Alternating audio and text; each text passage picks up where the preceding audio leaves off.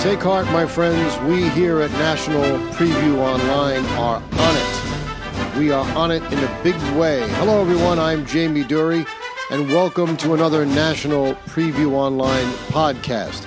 If you'd like to subscribe to the show, you can do so by going to the iTunes App Store and just prescribe, uh, subscribing to NP Online, or you can go to the Google Play Store, download the Podbean app. Podbean.com is our hosting service, and you can subscribe that way. It's free either way you go. Okay, this is not going to be a long one today, but it's going to be one of the more important podcasts that we have done. Now, what happened on Tuesday is disturbing to all of us. We understand that. But it should not come as a shock to any of us. We were expecting this sort of chicanery uh, and the Democrats have stooped about as low as they can go, and they continue to go lower than we ever thought possible. But take heart. The lawyers are on it. The president is not throwing in the towel, and neither should you. So today's show is about a couple of things. Just a quick few legal updates. And then once we get done with that, I'm going to give you what's going to be the way forward, uh, regardless of which way this goes. So I want you to take heart on that score. Okay? All right. So now, let's get up here a little bit. We're going to get up a little bit with our volume, just uptick it a little bit. Okay. A few things. First of all, for those of you who haven't heard, uh, Justice Sam Alito of the U.S. Supreme Court issued an order to Philadelphia, the city, uh, the city of Philadelphia in Pennsylvania, which uh, they did not acknowledge right away. Uh, they're trying to resist it, and that is poll watchers had to be allowed out in. They had to stop all counting of ballots that were post dated and postmarked late, uh, and the city is not complying with this. And legal experts who have commented on Judge Alito's order suggest that he would not have probably issued such an order if not only one, that he didn't believe it was something bona fide going on, or two, that if the issue hits the full court for determination, that he didn't believe he had support on the court from at least four of the justices. Otherwise, it's an exercise in futility. So that's encouraging. Additionally, Attorney Sidney Powell, who I'm sure you recognize her name, she's the one who defended um, former National Security Advisor General Michael Flynn and it proved the sham against him. And it's only the uh, threat of a new attorney general, uh, should a Biden presidency become a reality, that is making this judge trying to hold on to this case, even though he has no right to do so. Only the Justice Department determines prosecutions, not judges. He's hoping that a new AG will reinvigorate the prosecution, which is a fool's errand because we know that President Trump will pardon Flynn before he leaves office if he has to. Now, that same attorney, Sidney Powell, has identified 450,000 votes in three key swing states, and that would be Pennsylvania, Michigan, and Wisconsin, that miraculously have only one vote cast a vote for Biden for the presidency with no other boxes checked. That is incredible. The same way poll watchers in Georgia were told to leave because there was a water main break and then they weren't allowed to come back in, and then the counting resumed without them. Uh, this is very, very suspicious. Now, why is this suspicious? Because Democrats typically do better in urban areas. We know this. Uh, this is not unusual. But in this particular election, in every urban area across the country, uh, Joe Biden underperformed what Hillary Clinton did in 2016, uh, and he underperformed what Barack Obama did in his years when he ran for office in um, 2000 2008 and again in 2012.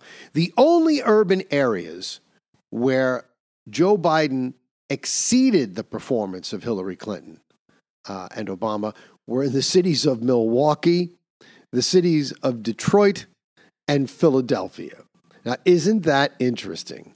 The places where all these ballot dumps came uh, in the middle of the night when all of us had gone to sleep from fatigue. And you get 135,000 ballots found in Michigan and 65,000 found in Wisconsin for um, for Biden in both of those states. And all these found ballots, which are not separated, they're just shipped in, they're all miraculously for one candidate. And at the same time, a 700,000 vote margin for the president, with almost 70% of the vote counted in Pennsylvania, miraculously disappears. This seems to me to be almost prima facie evidence of fraud. And you have this piece of, of refuse.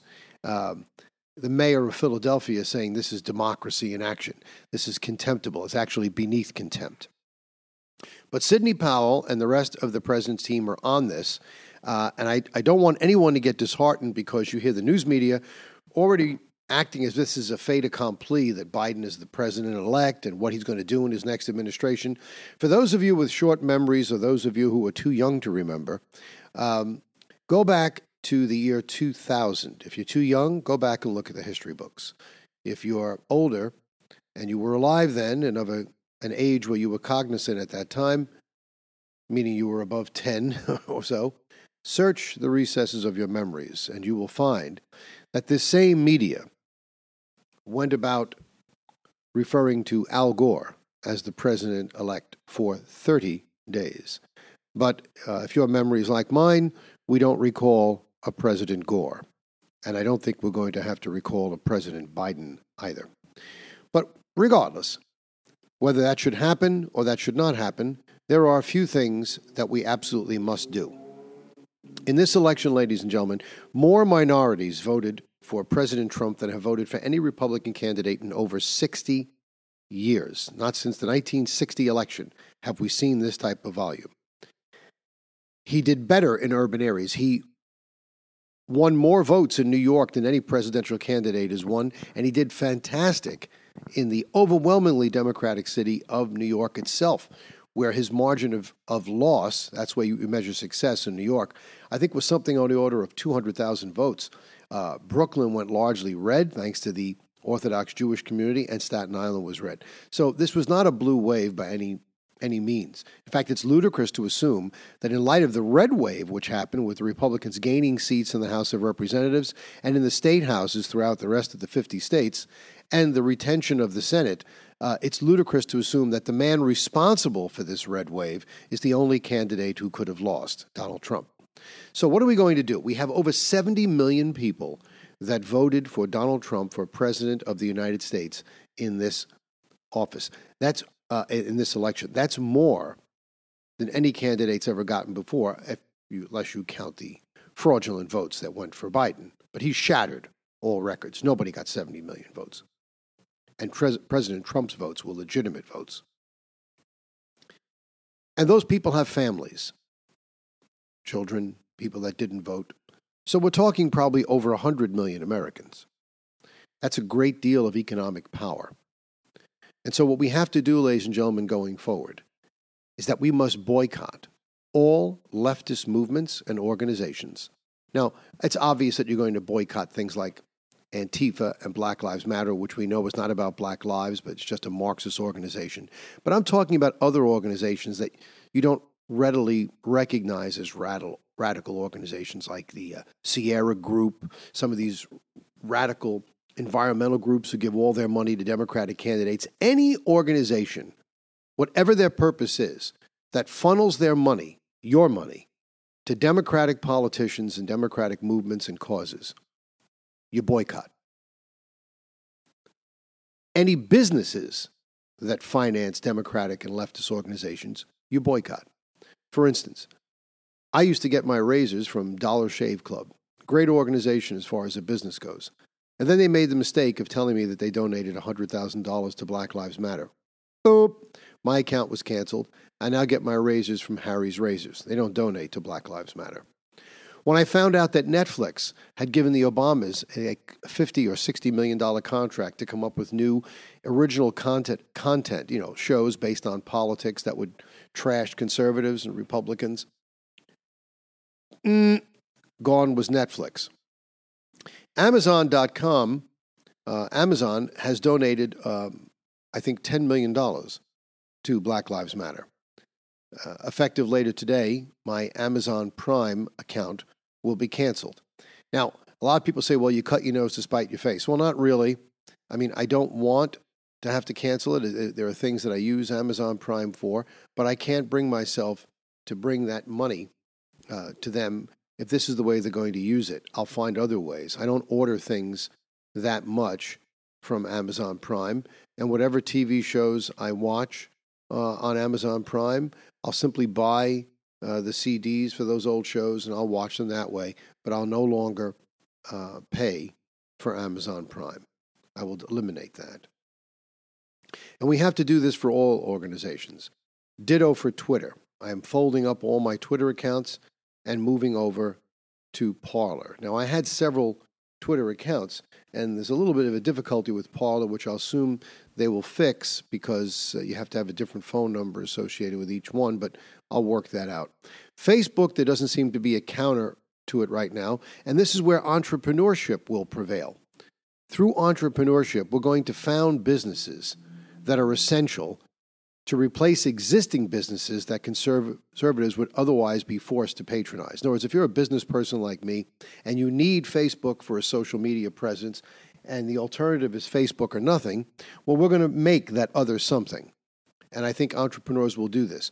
We are going to divest ourselves, we're going to sever ourselves to the fullest level possible, regardless of how much it hurts, from sending our money to any of these organizations who in turn use it against us. We're going to dry them up because the left has entrenched themselves into these things so they can siphon off money, not only from leftist supporters, but also from uh, conservative supporters in an unwitting fashion. We're going to cut it all out. We're going to cut their supply and let them wither and die on the vine. That's our way forward. Don't forget it. In the meantime, these legal battles rage on. They move on. And uh, don't know if you heard in the news today that um, Trump uh, has got something to be very, very proud of. Pfizer announced that they've got a vaccine. Their hopes were that it would be at least 70% successful. We now know, or they now have announced, that the vaccine is 90% successful. I want everybody to take note of that because you got Sleepy Joe out there announcing that it's not going to be ready for a while. We're going to have a dark winter, and God knows what he's planning on doing. God forbid he should ever get into office.